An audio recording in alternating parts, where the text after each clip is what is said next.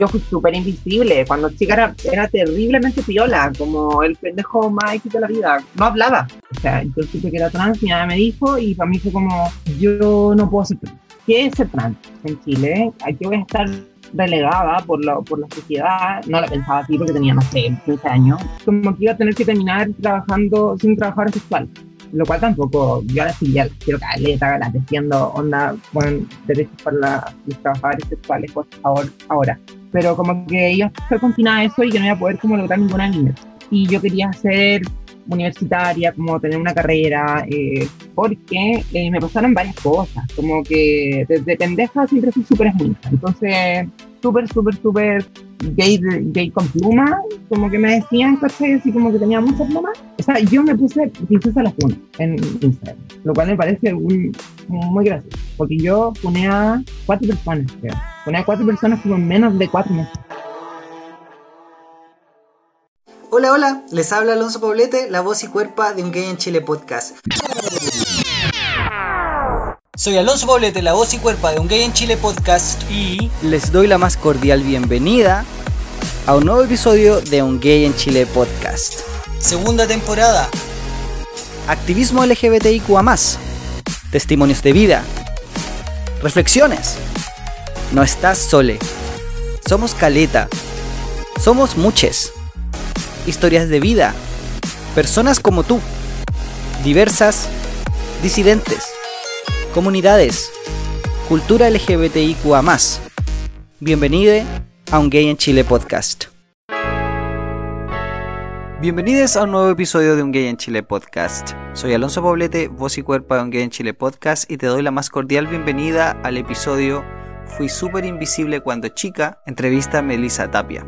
En este episodio, Melissa nos devela íntimas conclusiones sobre vivencias personales de superación. Nos habla sobre bullying, maltrato, violencia en la pareja, abuso, violación, funas y también nos revela su viaje hacia un activismo disidente, de moverse en círculos mayoritariamente heterosis a lugares LGBTIQA. También nos habla sobre terapia, sanación y reparación, y yo les compartiré algunas reflexiones al respecto. También les recordaré los dos episodios junto a Carlos Pérez, profesor Cola por la Educación Pública, parte 1 y 2, donde juntamos nuestras reflexiones sobre nuestras historias de activismo, de la labor que profesores tenemos en las aulas respecto a nuestros colegas y estudiantes. Por último, contarles que esta entrevista fue realizada en febrero de este año, seis meses atrás, a través de Zoom. La calidad del audio no es la mejor, pero Melissa tiene potentísimos mensajes que entregarnos e interesantísimas reflexiones sobre vivencias personales. Entonces, comencemos escuchando la primera parte de la entrevista a Melissa.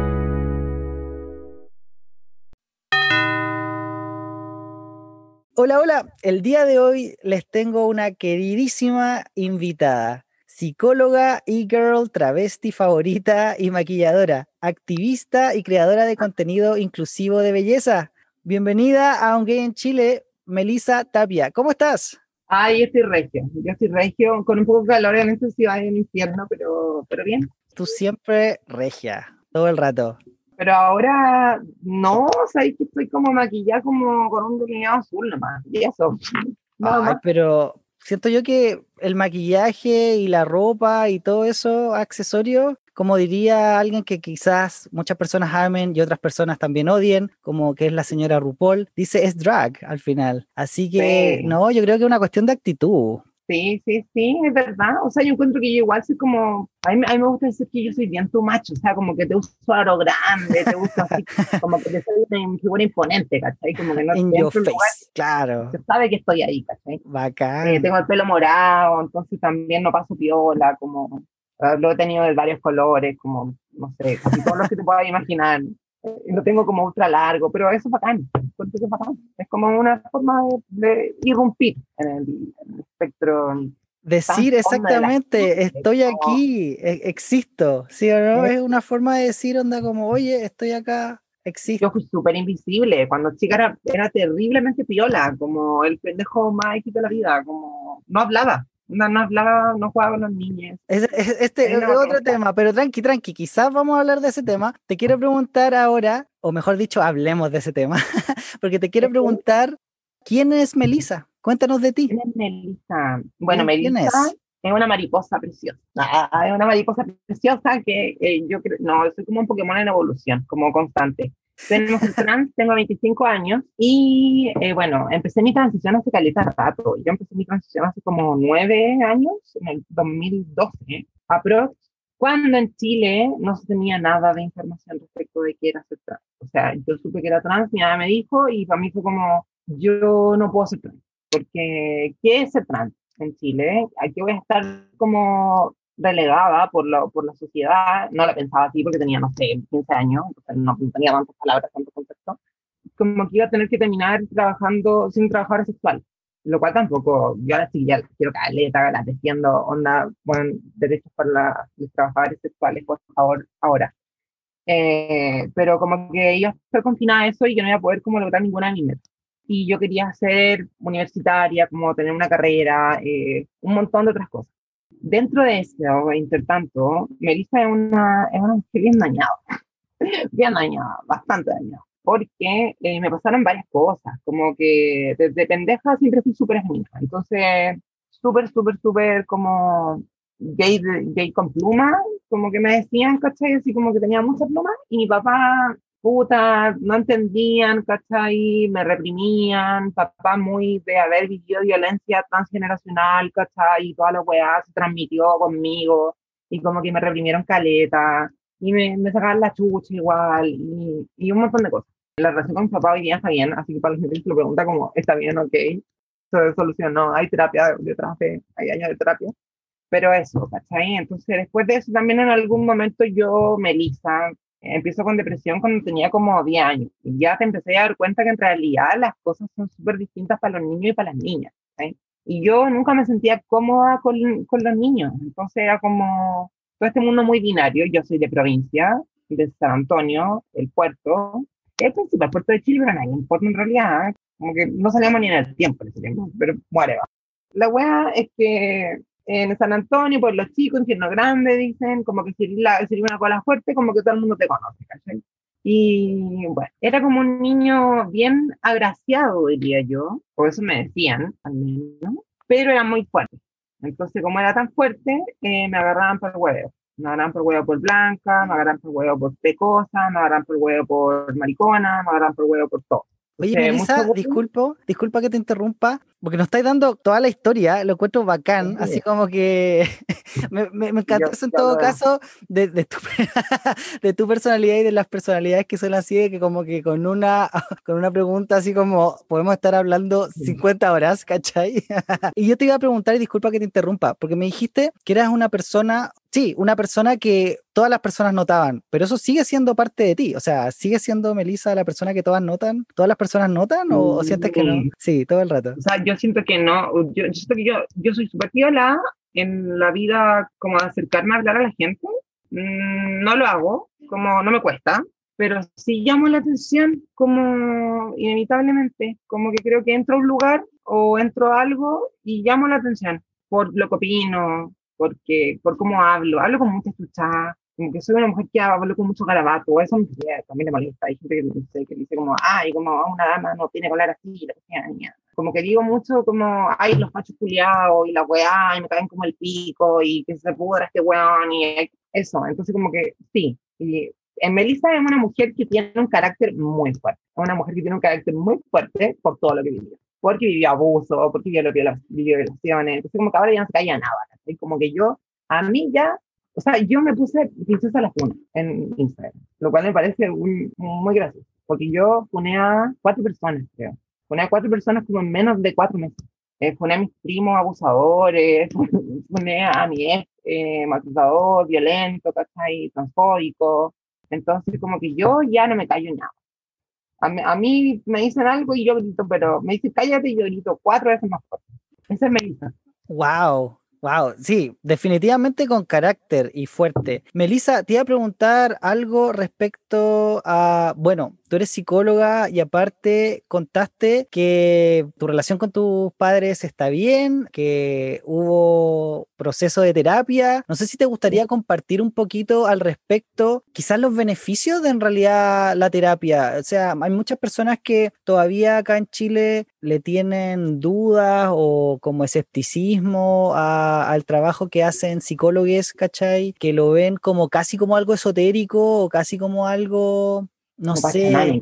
Sí, o, quizás como algo que un, un amigue o como, no sé, tu, tu, mami o papi, como que pueden hacer. Sí, como, como que tiene que ver mucho como con tener la voluntad de eh, estar como alegre, como, ay, quiero estar contento, voy a estar contento y lo voy a lograr, porque lo puedo. Y, en el fondo hay heridas que no, pues, como que los psicólogos estamos ahí para evidenciar cosas que, bueno, yo desde, mi, desde la corriente de mi universidad y de mi formación es como, como bastante psicoanalista, entonces como que hay ahí conflictos inconscientes que uno, que uno no tiene como susceptibles de, de, de recordar traumas por el estilo, como momentos que en verdad te marcaron, ¿cachai? y que quizás van apareciendo de una forma muy solapada en tu discurso y tú no te das ni cuenta de lo que vas repitiendo, de las palabras que vas utilizando, cómo, de cómo se estructura la relación con tu familia, de los patrones relacionales, porque cuando uno trabaja como con familia, terapia familiar, nosotros hicimos terapia familiar en algún momento también, y yo hice mucha terapia personal. Mis papás también estuvieron ahí un poco involucrados porque yo como era menor de edad, y como todos sabemos, terapia de menores de edad hay que hablar con los padres, hay como en caso, no sé, pues, grave, yo me intenté matar dos veces, entonces también mis papás tenían que estar como involucrados, como de, oye, hay que estar como ojo con tal o cual cosa, quizá hay que hospitalizar, no sé, lo que sea.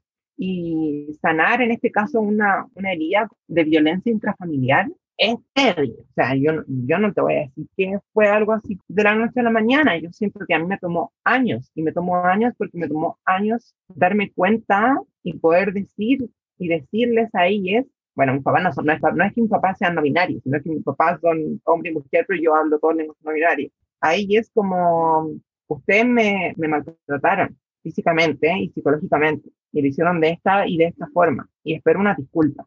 Espero de verdad una disculpa y espero una reparación, porque creo que el tema de la reparación es un tema súper poco hablado, como en verdad que en verdad, en verdad negociar ahí quizás si es que se puede, ¿cachai? Como si que quería reparar una relación como yo quería con mis papás, que hay un cariño muy grande. O sea, nos amamos mucho, pero yo los amo demasiado. Que yo a mí me quieren caleta. Les enseñé mucho, siempre me dijeron que yo había sido como una de sus mejores maestras, pero yo les dije como, sí, pero yo fui como su pushing ball, como que usted, yo fui el entrenamiento, pero así, literalmente como donde entrenaban kickboxing, ¿cachai? Y, y sanar eso fue un periodo largo, fue el periodo en los cuales yo me distancié de ellos, que como que no quería saber mucho, no quería eh, como nada más allá, eh, sentía que me debían muchas cosas y mucho de eso también se, se tenía que ver con heridas enlazadas a mi episodio de, de violación cuando fui niña, eh, que también se enlaza con ser trans, porque básicamente a, a mí me, me, me, violaba, me violó un primo, me violaron dos primos en realidad, y el argumento de que yo me quedara callada era que ellos iban a decir que yo era como, que me gustaban los niños y que me vestía como con ropa de mi prima y mi hermana y que me, me gustaba las Barbie. En ese sentido, yo soy una trans bastante binaria, me reconozco como una trans bastante binaria. Eh, entonces, claro, calzaba mucho con eso. Y eso, como que yo cuando chica, yo hablé a los 11 años de ese episodio, mis papás ahí me llevaron automáticamente a, a una psicóloga pésima que era Angélica, entonces yo tenía al diablo adentro, como porque empecé a hablar después en algún momento que, que parece que me gustaban los niños de verdad, ¿sí? y, y que quizás esto había sido por esto, y, un montón de cosas, y después le hablé como también un poco de, esta weá, como, como que pasaba, que mi papá me había pegado y la weá, y algo así, y esas cosas como que pasaban a segundo plano, era el diablo, como el diablo adentro y chao. Entonces yo por eso también me dedico después a pasar por una serie de saltos de psicólogo a psicólogo hasta encontrar algún, alguna que me, que me sirviera, Entonces tuve ahí varias terapias bien erráticas. Tuve una psiquiatra también pésima, tuve un psiquiatra que me, no, no, un caballero, no. Melissa, oye, lo que estáis diciendo también es súper cierto, o sea, y, importante decirlo que hay muchos o, trabajadores de salud mental o que trabajan con salud mental que no son las personas más apropiadas para trabajar, ¿cachai? Básicamente. Melissa, ¿y qué, cuáles son tus opiniones o cuáles son tus sugerencias al respecto? Si estamos buscando, por ejemplo, una terapia y nos ocurre algo así, que llegamos donde un eh, profesional que en realidad no nos va a ayudar o no va a poder ayudarnos. Chiquillos, miren, yo creo que si ustedes son parte de la propia comunidad LGBT, tienen algún conocido que conoce, no puede ser su amiga, pues, claramente, no, no, no, uno no puede atender amigues ni familiares ni nada por el estilo, pero si llegan a saber de alguien que es psicólogo y es pertenece a la propia comunidad LGBT, apoyémonos entre nosotros mismos, como elijan a ese psicólogo, porque ese psicólogo probablemente, porque ser trans, intersexual, gay, llegar a, un, a, un, a una weá que igual es súper patriarcal, la universidad igual es súper como, no sé, yo siento que yo estudié en una universidad asquerosa, como pasacuicos, como que era como que habían cheerleaders, weá, como las cuicas todas vestidas iguales y los y los otros como que hacían rugby, no sé, no todo. O sea, disculpa, voy a apelar yo acá un poquito.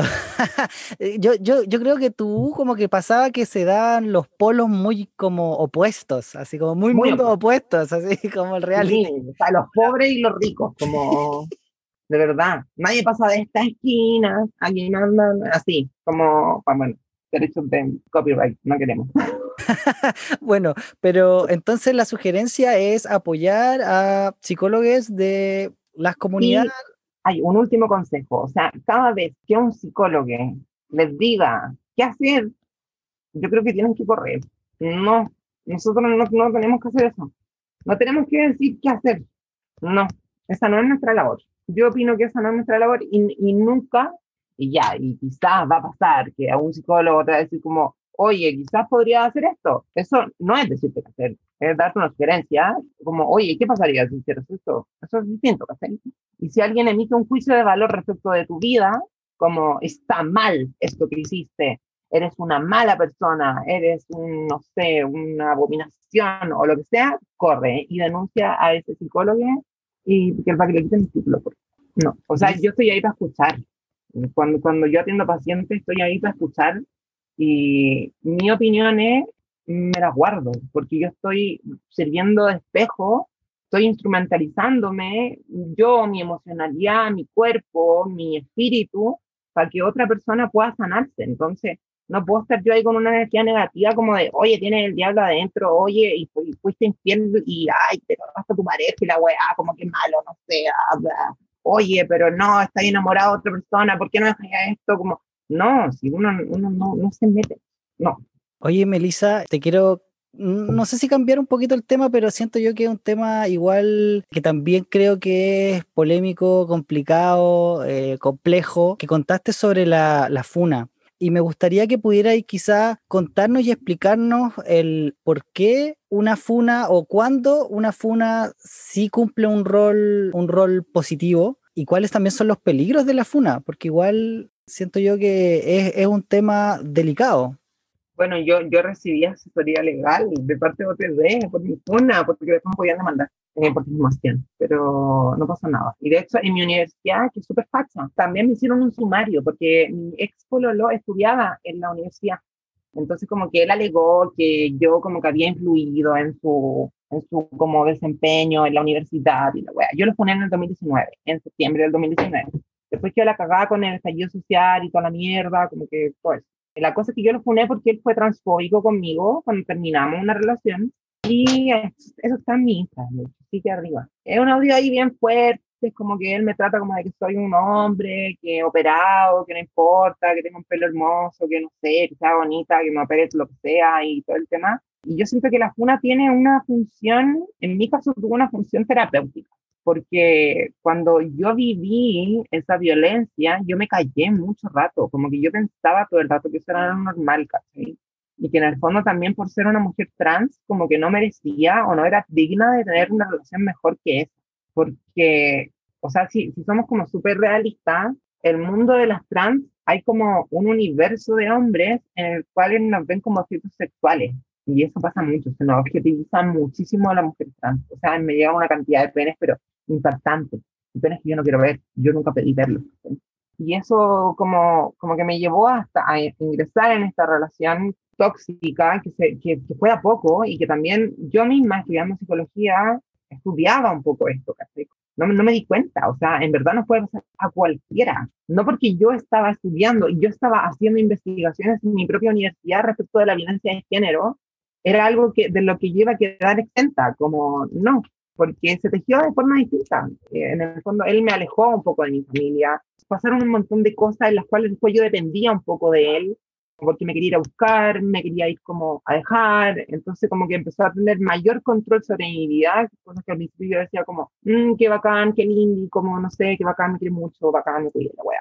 Y así, y después empezaron ciertas prácticas sexuales, que las cuales yo también como que quería como, puta, como no sé, satisfacerle, ¿cachai? Y un montón de cosas, y una así como que ya, como que yo me las di como de toda la open mind, así como, weón, obvio, como que el amor, la monogamia y la weá no funciona, y en verdad como que el 50% de las parejas se cagan y la weá, y accedí como a tener tríos, ¿cachai? Entonces accedí a tener trío y ahí empezó a quedar la zorra, como accedí a tener un trío, después de eso yo dije como, no, no, no, no me gustó, que todo en cuestión nunca entendió, y siguió insistiendo, siguió insistiendo, siguió insistiendo, era súper manipulador, pero así manipulador palo y onda, se tiró las piernas, me, encerró, me encerraba por horas, mmm, mal, onda como que yo a veces para salir del encierro, como estar encerrado en una pieza, tenía que fingir que todo estaba bien nomás, ser amorosa. O sea, por dentro tenía miedo, y estaba cagada de miedo, y había llorado, no sé, una hora, pero después tenía que volver a mi centro y como, bueno, tengo que actuar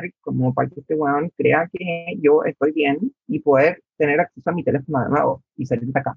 Y eso no es, nadie está libre en mi fondo, hay Como nadie, nadie.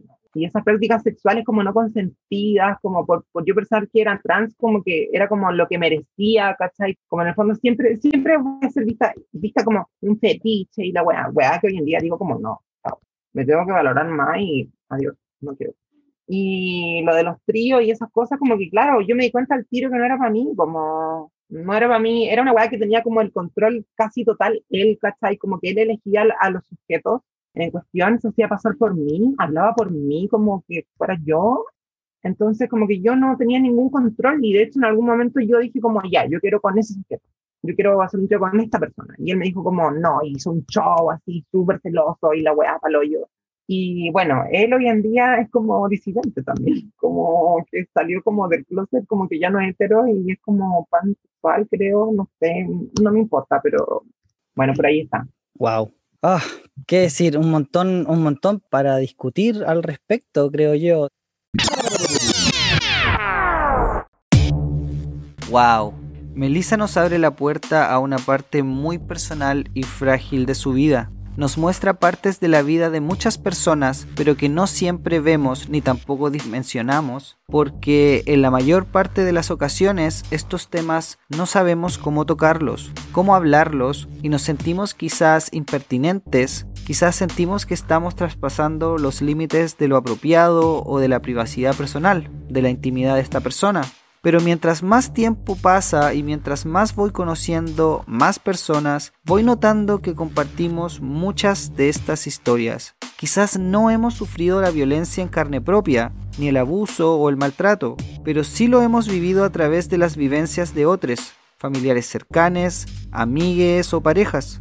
Me es imposible no emocionarme y sentir que esto mismo nos podría pasar o ya nos pasó o ha pasado a nosotros mismos. Melissa primero nos cuenta haber vivido bullying, maltrato en el colegio y luego habla sobre maltrato y violencia en su hogar. Junto con estos episodios que creo con muchas muchas de nosotros nos reflejamos porque los hemos vivido, experiencias similares por nuestra expresión de género, por quienes nos gustaban o quienes nos atraían, o quizás lo seguimos viviendo por las personas a quienes amamos y por quienes somos. Pero seguramente antes era peor porque no teníamos las herramientas para defendernos que tenemos hoy. Tampoco sabíamos qué hacer para evitarlo o protegernos. Y menos estábamos seguros que si te decían gay o maricón, Esto no necesariamente tenía que ser un insulto, sabiendo que era la intención de que lo fuera, pero que para nosotros no lo representara o no nos afectara tanto. Hace poco hablé con un conocido de mi adolescencia, que también ahora es gay o al menos gusta de hombres, pansexual, bisexual, no, no sé qué etiqueta utilice para identificarse. Y al conversar con él, recordé momentos de adolescencia que me hicieron pensar en lo poco que recuerdo ese periodo. Asumo una de las razones es no querer revivir traumas del pasado, ni querer recordar momentos en donde no me sentía bien. Volviendo al relato de Melissa, ella nos cuenta además que sufrió abuso sexual y violación por parte de sus primos y luego por su expareja. Encuentro maravillosa la soltura y naturalidad para contar los momentos menos felices de tu historia. Me encantaría poder hablar de lo no tan feliz y que la gente lo tomara bien. Recordé dos momentos en mi vida cuando alguien también me compartió algo similar. La primera vez fue el relato de una violación en una fiesta. En ese mismo momento no supe cómo reaccionar. Era mucho más chico, me paralicé, solo pretendía haber escuchado, pero no quise hacer muchas preguntas. Solo oí la historia y fue algo confuso y difícil de entender. Creo estaba en la universidad o había salido de la U hace poco. Tenía poco o nada de conocimiento sobre la violencia de género y sobre la violencia sexual. Y ese recuerdo, esa historia, se volvió borrosa. Supongo quise borrarla y pensar que no sucedió y pretender que todo estaba bien. Creo que solamente he hablado de eso un par de veces más. Y les repito, no me contó la persona directamente afectada o sobreviviente de esta violación, pero eso no quita la importancia del relato. Solo hace que las preguntas sean más anecdóticas y distintas. La segunda vez fue diferente. Estaba más grande, tenía más conocimiento sobre la violencia de género y de la pareja Gracias Mariana por eso, gracias por haber sido tan buena profesora con nosotros. En ese momento estaba como voluntario en una fundación. La gran diferencia, esta vez la afectada no había sido una amiga, sino alguien de la familia. Al principio volví a quedar en shock al escuchar la historia. No supe qué hacer o qué decir. Simplemente quedé inmóvil. Seguí escuchando sin pensar. Y luego cuando la persona que me contó se fue, Quedé solo para pensar. Me vino mucha pena, rabia. A diferencia de la vez anterior, ahora sentí un dolor gigante. Ya sabía las implicancias para una persona que vive una violación o abuso sexual reiterado en el tiempo. Pensaba en la rabia que es cagarle la vida a una persona. ¡Qué injusticia! ¿Qué derecho tiene alguien de obligarte a entregarte o hacer algo que debería ser consciente, con voluntad? Hay muchos detalles más que no quiero revelar porque no creo me corresponde contarlos. No soy sobreviviente de abuso ni de violación, aún. Entonces creo que no soy quien tiene que contar esto. Sin embargo, sí quiero compartir el dolor, mucho dolor que enterarme de esto me provocó. Muchas cosas pasaron después, enfrentamientos, peleas con la familia, quiebres. Ese año para mí fue un año muy triste. Muchas veces lloré y no puedo dimensionar el sufrimiento de quien lo ha vivido. Les comparto esto porque como ustedes saben necesitamos urgentemente educación sexual integral, ESI. Necesitamos que nuestros niños, niñas, adolescentes y adultos sepan qué es la violencia sexual, cómo protegernos, qué hacer en caso de abuso o violación y cómo prevenirla. Si todos hablamos más libremente de esto, más conciencia sobre el tema tendremos.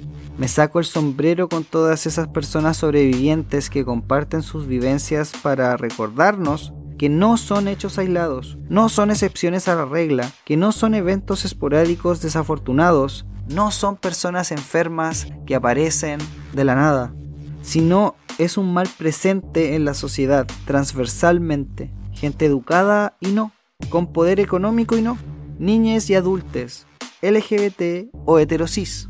Nos afecta a todos transversalmente. Desde esa segunda historia, mi vida cambió profundamente. Creo también fue una de las cosas no resueltas que vi en mi terapia del año 2019.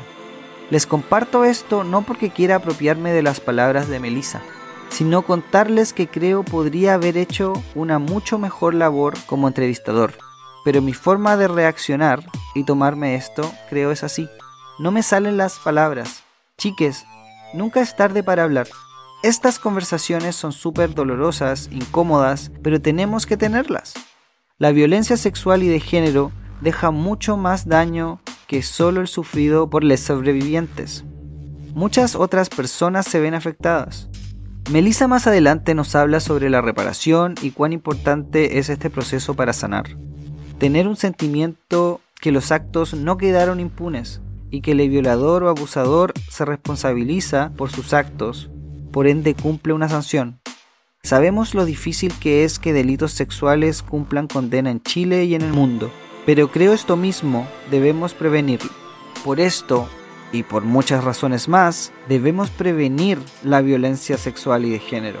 Debemos educarnos sobre violencia en el pololeo, sobre violencia en la pareja, en los matrimonios, sobre el abuso infantil.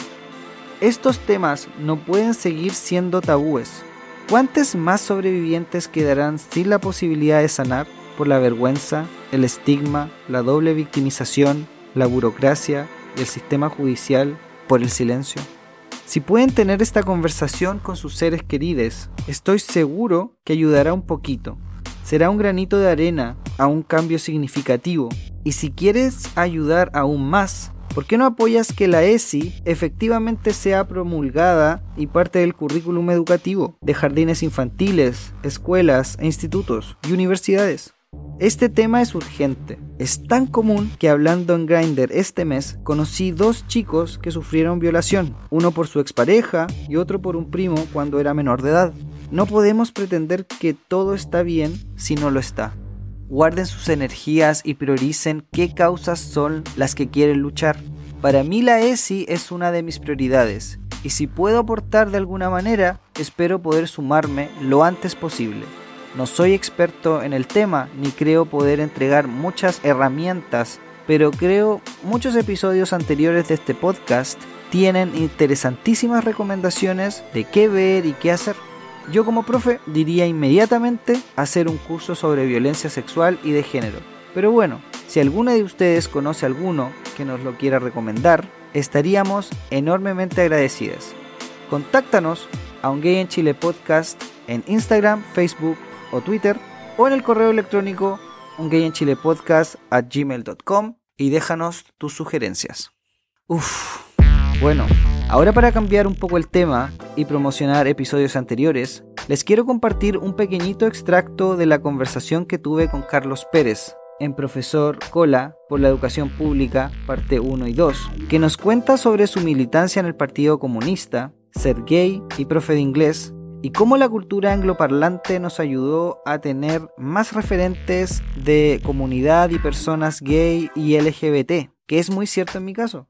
Luego yo les revelo cómo salgo del closet donde trabajaba en un liceo con un grupo de estudiantes y Carlos reflexiona sobre mi relato, la forma en que podemos como profesores LGBTIQA poder realizar nuestra labor docente de manera óptima.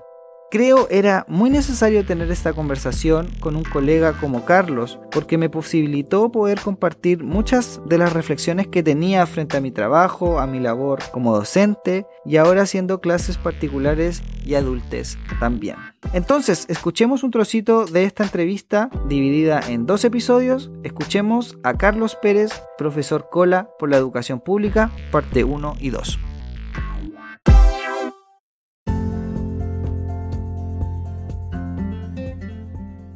Primero de la universidad empecé a militar en las juventudes del MIR. Bueno, ahora milito yo en el Partido Comunista. Entonces imagínate lo que era eh, ser militante del MIR y además estar estudiando inglés. Yo ante todo soy profesor. Primero educar, formar el pensamiento de las personas y de ahí la asignatura que se haga yo creo que es una excusa para desarrollar a las personas. Yo igual siento que tiene que ver además como con los referentes culturales de uno. Hay muchos elementos de la cultura gay sobre todo que están ahí, pues la cultura anglosajona, de la cultura gay occidental. Ahora último yo me he empezado a definir como activista de la educación pública, eso tiene que ver también con el camino político que he seguido.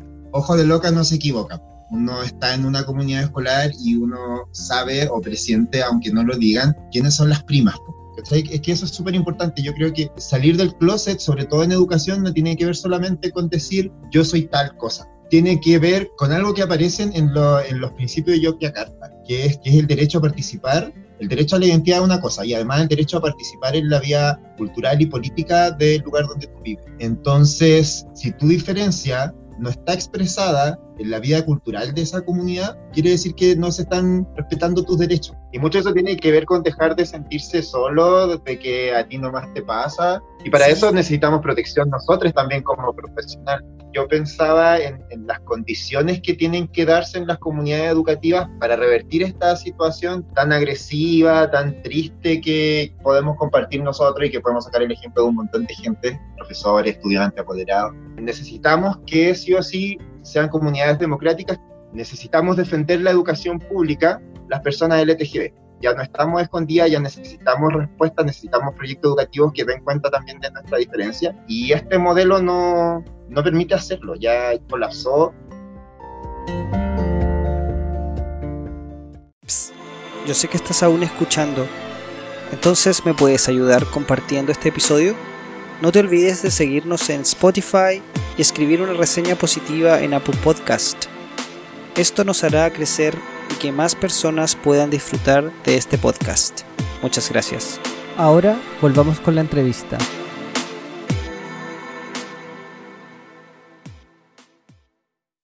O sea, de partida estáis tocando temas como el consentimiento, o sea, el tema del derecho a vivir tu sexualidad de manera libre y plena, el tema de que la violencia de género y violencia en la pareja le ocurre a cualquier persona, como dices tú, o sea, no porque tú tengas estudios superiores en la universidad o porque tengas mucha plata, estás exente de eso, o sea, le pasa a, a cualquier persona y que tiene que ver con prácticas de abuso, manipulación y, y, y wow, y fuerte el proceso. ¿Sientes tú que esa, esa funa, como dices tú, fue parte de, de sanar? Fue como sentir que, que a alguien le importaba lo que me había pasado, porque en el fondo yo había salido del closet como trans, porque yo fui súper closetera, como que salí del closet trans cuando era pendeja porque estaba en San Antonio y en el colegio, transicioné en el, colegio y todo, todo el mundo sabía. Después me vine a Santiago y después yo cagaba de miedo porque cuando pendeja salí con, con hombres que incurrieron en cosas medio ilegales, porque yo era menor de edad y tenían conmigo igual, pero whatever. La cosa es que mmm, recibí amenazas de muerte, varias, entonces después como que de eso cuando llegué a Santiago yo dije, ya no, no lo voy a comentar nunca Y tenía muy buen passing. Passing este término como de, de que eres leída como una mujer cisgénero y nadie, te, nadie se cuestionaba mucho la wea. Pasar piola. Pasar piola, ¿cachai? Como que claro, como que no sé, que eres como bonita, que la wea... Pero tenía como ese beneficio, privilegio, yo le llamo igual un poco, y eh, acudí al passing, ¿cachai? Como vivía 100 años, o sea, años. Tuve una relación completa en la que yo como que, le, él sabía, pero nadie más sabía. Tenemos cuatro años juntos, ninguno de sus amigos supo como todo el tiempo que estuvimos juntos, nunca. Yo me hice mi cirugía sexual, entonces después cuando yo tenía encuentros como casuales con hombres, tampoco les tenía que dar explicaciones, tenía una weá como chao, adiós. Y eso, y después de eso me sentí como el hoyo, como que empecé a sentirme mal como en el, todo ese tiempo me sentía mal porque veía como a las mismas chicas trans las discriminaban en los mismos círculos en los que yo me movía, porque claro, yo me estaba moviendo en círculos muy hetero, como muy hetero, qué pasa los círculos tan heteros, a todo esto, círculos muy hetero como, como que veían, no sé, a una drag, o un drag, o a una mina trans, o otra vez, no sé, no puedo suponer el género de nadie, pero como alguien bacán, y era como, ay, mira un hombre, mira una mujer, y la weá, ay, son dos payasos, y la weá, como, wow, mira la teta, y la weá, como, y yo era como, me, me da cáncer tu comentario, como, ¿qué pasa tu comentario? Porque no tenías idea que tenías tu mejor amiga que tiene una nueva vagina y que toma hormonas todos los días, y weón, no me has dicho hombre en tu vida.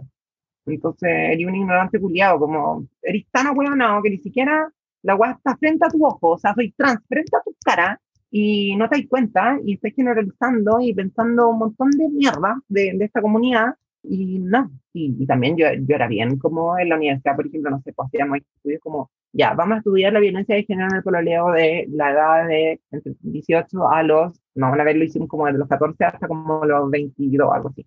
Ya, y yo metí como la definición de, de género. Y metí como toda la teoría queer y la weá, así como no binaria y la weá. Y yo decía como, ay, esto pasa piola. Igual yo creo que no pasaba tan piola, porque en el fondo yo como que me armaba todo un marco conceptual así como de el género no es binario, es una construcción social que se inventó y que la weá es occidente y no sé qué mierda, y ya. Y eso. Igual se salía la disidencia por los poros, Salía, salía. salía, salía, salía. Aparte que maquillada con pestañas postizas la universidad, como así, en un día a las 8 de la mañana, en la micro, ¿cachai? Subá, pero para el hoyo. Y eh, la funa fue como, ya, con esta weá, he recibido como hate, porque dije que era trans, recibí más atención, como que vi que mis compañeros como que empezaron a notarme, porque ya me notaban, ya no sé, y como que vieron mi historia. Yo en ese tiempo no tenía nada de seguidores, nada, eh, no era nadie, como nada. Y después cuando hice la funa, puta, la funa fue porque otra chica trans básicamente me dice que mi pololo se le estaba pelando, ¿cachai? Y Juan Cara Raja se fue, fue- se fue a meter como a una wea como de cabildo disidente, siendo que era un machito culiado violento. Y está ahí, esta chica y estaba yo, ¿cachai? Entonces nos vimos y yo sabía quién era ella y ella sabía quién era yo. Porque yo ya había cachado una weá media rara ahí como de, como de que él no seguía a nadie, pero seguía a esta chica. Y yo como, mm, no sé, esas cosas como media raras, pero yo como, ah, filo, whatever, da lo mismo. Como que empezaste a unir cabos o los puntos y dijiste, ok, esto es. que algo, aquí algo pasa, ya, filo. Y esta chica me habla y me cuenta la weá, ¿cachai? Y yo quedo pa'l hoyo, así como muy, como que yo pensaba en algún momento que él podía ser el amor de mi vida. Ya habían ocurrido en ese, en ese tiempo, ya, ya había pasado, ¿cachai? Pero él ya estaba como inscrito como en una weá de EVA, que es como hombres por la violencia de género, una cosa por el estilo. Y ahí, después de eso, ¿sabes que me dejó tan mal? Me dejó tan mal, fue tan, fue tan fuerte. Me dijo como, como que apeló a mi genitalidad, mi vagina no era real, a que las vaginas reales eran como jugosas. Y una vez, una vez yo, yo a hacer un trío con él porque quise hacer un trío con una mina, que cuando, la única vez que él había tenido un orgasmo había sido cuando él sabía de la chica del trío y, y yo ahí como que puta toda mi feminidad y como mi weá, y él sabía que era mi talón de Aquiles, como el ser trans que lo había hablado recién, ¿cachai? Como venía recién recibiendo como amor y odio de todo el mundo. Y esta funa la publico y esta chica me ayuda a difundirla. Y finalmente la funa llega a niveles estratosféricos de difusión, como que la compartió la Lenia Melán, la compartió como la Antonia Larraín, la compartió como el Danny Wright, la compartió mucha gente como famosa y después la weá como que se expandió mucho, mucho, mucho, mucho, mucho y me empezó a seguir mucha más gente y de ahí empecé a ser cada vez más activista. Yo ya venía subiendo como contenido de que soy trans, soy esto, soy real, no sé, existo, hola, estoy aquí, eh, eh, hago esto, eh, no sé, me gusta tomar té chai en tazas de litrio eh, y no solamente soy trans. Salud. Eh, eso. Entonces, para mí eso fue terapéutico porque fue como, ok, la gente le importa lo que le puede pasar a una mujer trans, igual le puede importar, aunque creo que a la mayoría no. Claro. Melissa, igual entiendo mucho de dónde viene, o, ahora que nos cuentan la historia, se entiende mucho el porqué de las acciones y, cómo esa, esa funa te ayuda a, superar y te ayuda también a, empatizar y conectar con muchas otras personas. Yo te iba a preguntar como por el otro lado, tú qué ves tú sobre como las cosas negativas que pueden pasar al respecto? ¿Sientes tú que hay igual que tomar algunos ciertos cuidados o cuáles son los límites crees tú que, que se den con el tema de las funas? Porque lo que pasa con ella es que muchas personas que no tienen la plataforma o no tienen la, forma de realmente de exigir justicia, este, este instrumento les da poder, por ejemplo, en el caso tuyo, ¿cachai? Pero ¿qué pasa con, con quizás como el, el lado B o el lado como oscuro de, de la funa? ¿Crees tú que estamos en un momento en donde la funa sigue teniendo como ese objetivo de, de visibilizar temas y, e injusticias que no se están hablando? ¿O sientes tú que se está yendo como al extremo y decir como otra funa más, ah, ya, o como otra más, o, simplemente... que la gente está funando por cosas que quizás ya no son tan funables.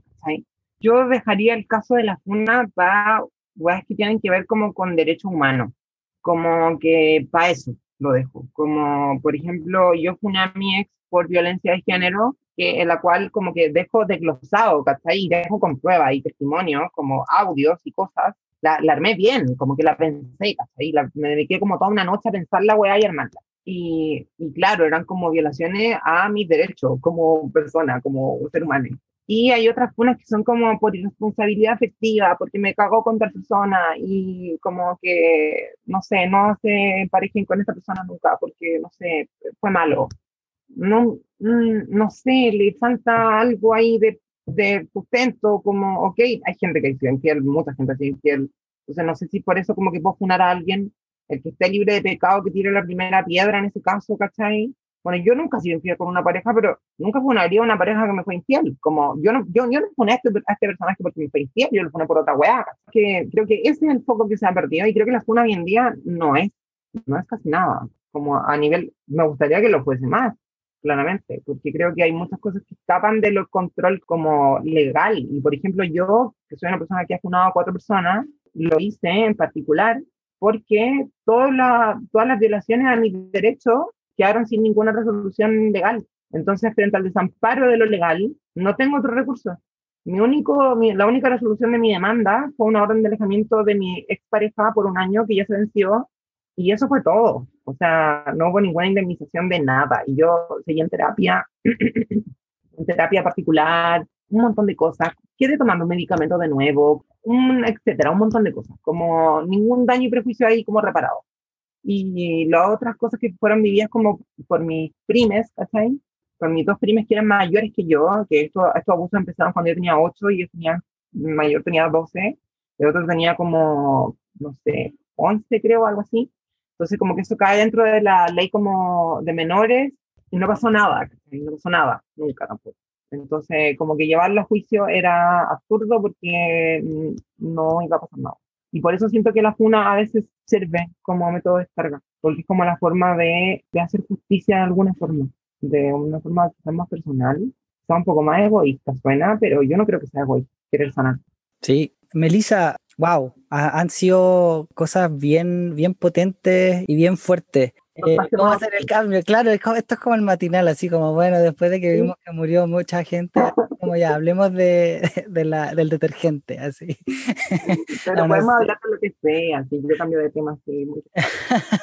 no, sí, sí. Melissa, ¿y qué sientes tú podemos hacer como sociedad en general y como población LGBTIQA más en particular para evitar, por ejemplo, todo esto, esta violencia que se vive, que bueno, un montón de vicios que tenemos como sociedad. Yo creo que la respuesta va a ser súper larga y súper multidisciplinaria. Pero ¿cómo evitar toda esta violencia que, que, sigue existiendo por el patriarcado, por la cis heteronorma? ¿Qué soluciones o qué esperanza ves tú?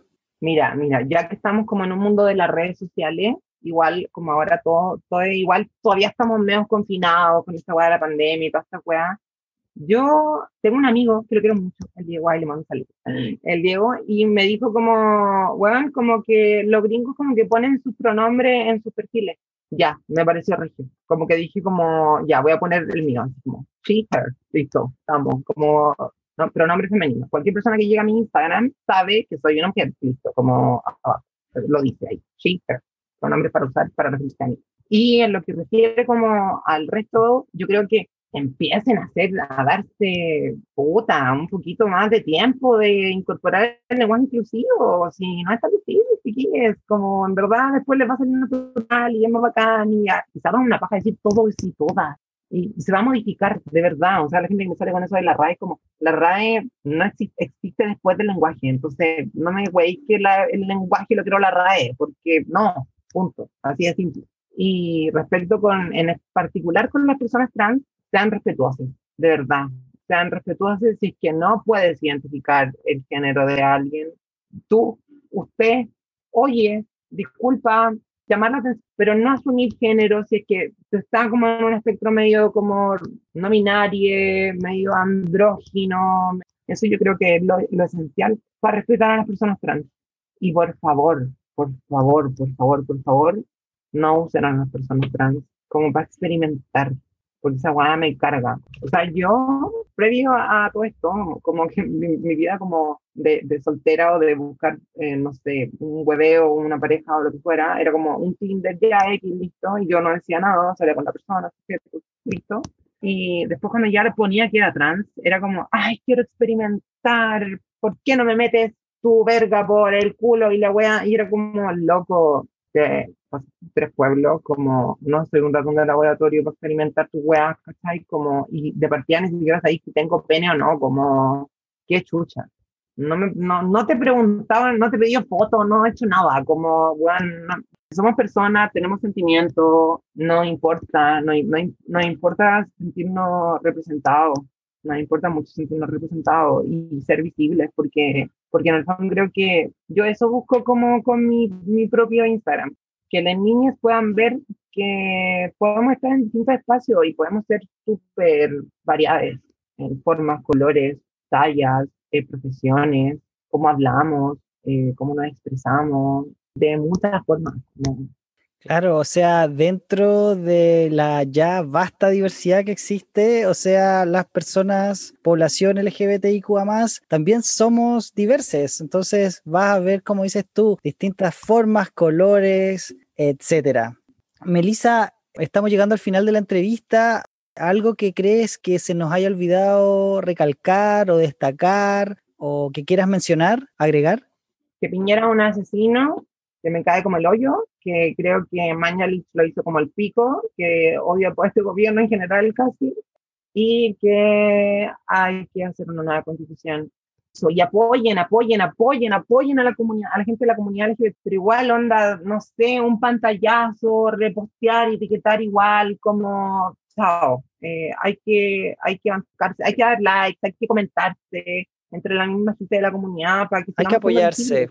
Exactamente, estamos acá, cabres, y tenemos que apoyarnos entre nosotros, porque si no, exactamente, ¿quién lo va a hacer por nosotros? Nadie. Nadie lo va a hacer por nosotros si nosotros no estamos ahí presentes. Melissa, un libro que leer o serie, película, documental que ver o un podcast que escuchar que nos recomiendes, nos regales? Yo recomiendo Pose. Yo recomiendo Pose porque es una producción que tiene el mayor elenco y productores y todas esas cosas de cine no tengo idea, de personas LGBTIQ+. Así que me encanta. Hay muchas actrices trans y son actrices trans representando a mujeres trans. Y esa weá es la zorra, como al fin no están representando hombres vestidos de mujer. Listo. Eso es todo. Y por eso también yo dije eso al comienzo, como de tu travesti favorita, porque es una, una parodia de lo que la gente me dice, soy un travesti, lo que sea. claro, eso, eso podría serlo, pero no lo eres. De hecho, Pose es bellísima, es una lindísima historia, muy, muy bello también cómo tratan el tema histórico. A mí que me encanta eso, y bueno, y si a ustedes les gusta el inglés como a mí. Les doy el dato, como están, está en Netflix y los subtítulos están en lenguaje inclusivo. O sea, Sí, Está en el lenguaje inclusivo y habla mucho del VIH también, que es un temazo también. Sí, no, de verdad es, es una serie genial y como les digo, al menos no sé, a mí al menos me encanta la parte histórica como de aprender sobre los procesos culturales que se estaban viviendo en ese momento en Estados Unidos y cómo homologarlos a nuestra historia, ¿cachai? Bueno, yo nací el 86, entonces igual yo decía como, wow, así como esto estaba pasando cuando yo era un bebé. Melissa, te quiero agradecer de verdad. Muchísimas gracias por tu buena onda, por tus palabras, por querer compartir tu historia o tus historias, por querer contarnos sin pelo en la lengua eh, lo que nos compartiste. Y cuéntanos, Melissa, si es que las personas quieren contactarte, quieren saber más de ti, cómo y dónde pueden hacerlo pueden depositar en esta cuenta bancaria, no, mentira. eh, pueden seguirme en Instagram, soy histérica Moa, ¿cómo suena? Y MOA es por maquilladora, no es por MOA de éxito, pero igual le mando un besito. y eso, como ahí me pueden encontrar, pueden ver las experiencias que subo. Eh, subo contenido, subo, subo contenido como hablando de la comunidad, subo contenido de belleza, y subo contenido político también, así que ahí a veces me banean un poquito. Eso. Bacán. Entonces, en Histérica Mua en Instagram para que Histérica Mua en Instagram para que te puedan contactar. Melissa, ha sido un agrado. Muchísimas gracias. Gracias a ti. Fue muy, muy bacán. Bacán. Entonces nos estamos escuchando. Cuídate. Nos estamos bien. Cuídate. chao. chao, chao.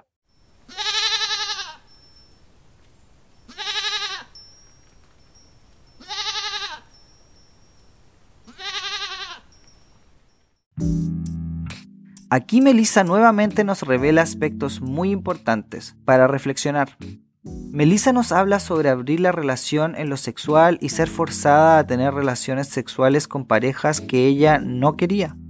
Aquí el consentimiento es nuevamente muy importante. No pude no pensar en mi relación y muchas veces en que no nos poníamos de acuerdo para elegir con quién follar y muchas veces que Javier se sintió presionado por lo general soy yo el que más insiste y el que más presiona.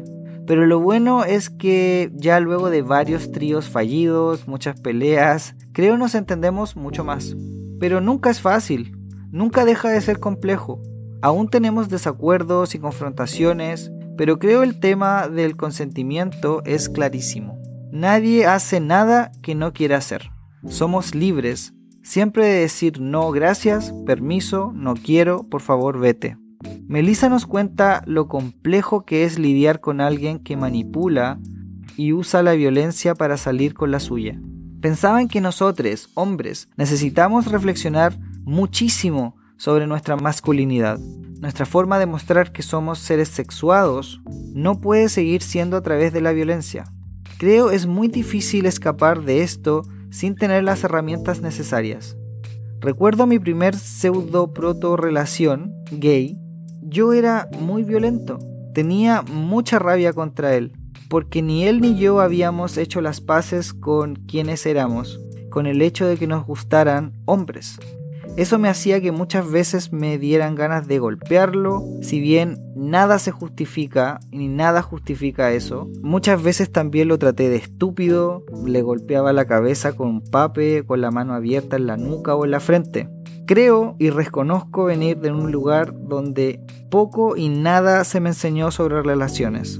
Mis mejores maestres fueron mis exes, y qué feo e injusto para las personas que tengan que aprender a tratarse bien lastimándose, hiriéndose y dejándose secuelas para siempre. Nuevamente aquí, otro punto más, porque es necesario la educación sexual integral. Y tan importante como esto es el que hablemos sobre estos temas. Que se visibilice la violencia en el pololeo, sobre todo en jóvenes que no han tenido muchas y duraderas relaciones. Creo las mismas parejas consolidadas se beneficiarían también de esto. También como amigues tenemos que ser mucho más firmes con el mensaje no a la violencia, no a la violencia en la pareja. También otro punto crucial es el que Melissa nos da sobre el mito de la mujer real. Si bien no es lo mismo en las personas lesbianas, gays, bisexuales, pansexuales, también nos llegan estos calificativos. Las personas no binarias, intersex y de otras etiquetas menos visibles también reciben esta violencia. Educación se necesita. Nuevamente, necesitamos educación para erradicar el odio. Visibilidad para que se sepa que no somos minoría. No somos poques. Este es un problema transversal a toda edad, sexo, género, orientación, estrato económico, lugar de origen. Agradezco muchísimo que Melissa haya querido gastar su saliva, su tiempo, su respiración en contarnos en abrirse con nosotros y mostrar cómo se vive en este mundo sin silenciar y pretender que todo está bien.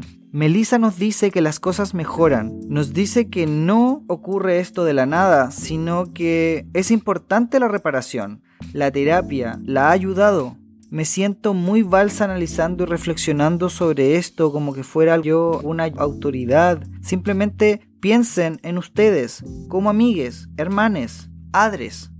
¿Qué harían ustedes? ¿Qué harías tú para cambiar esto? Soy Alonso Poblete, voz y cuerpo de un gay en Chile podcast, y me despido de ustedes hasta el próximo episodio. Chao, chao. En el próximo episodio. No, podía decirme barba, barbita, barbacio, barbeshu, barbashu, como sea. Empecé a incursionar en el arte desde que era guacha chica, onda. Mi mamá como que me mandaba a los talleres de baile de la Muni, así como a los 4 o 5 años. Entonces desde chica que se bien chaucera electrónica el año 2017 dije, ¿sabéis qué? Voy a empezar ahora a tocar fuera de la U, voy a empezar a tocar en bar y wey, así. Y de repente ya me veo lanzando mi primer single en Spotify, así como a tonta y a loca, porque la gente en, Instagram me lo pedía, como ya, pues cuando ya está en Spotify, busco una forma de subir la weá gratis. Y de repente dije, chuta, como ya estoy en Spotify, creo que esta weá va en serio. Bueno, todo partió en el 2018. Yo estaba tratando de buscar formas de poder conectarme con otras músicas de la industria. Como yo era un artista que no sabía nada cuando comenzó a hacer música, yo decía cuántas otras colas deben estar exactamente en la misma posición. Entonces yo dije, tiene que haber algo, tiene que haber un espacio que ayude a esas colas como a comenzar, ¿cachai? Y ese también es el objetivo de Amica.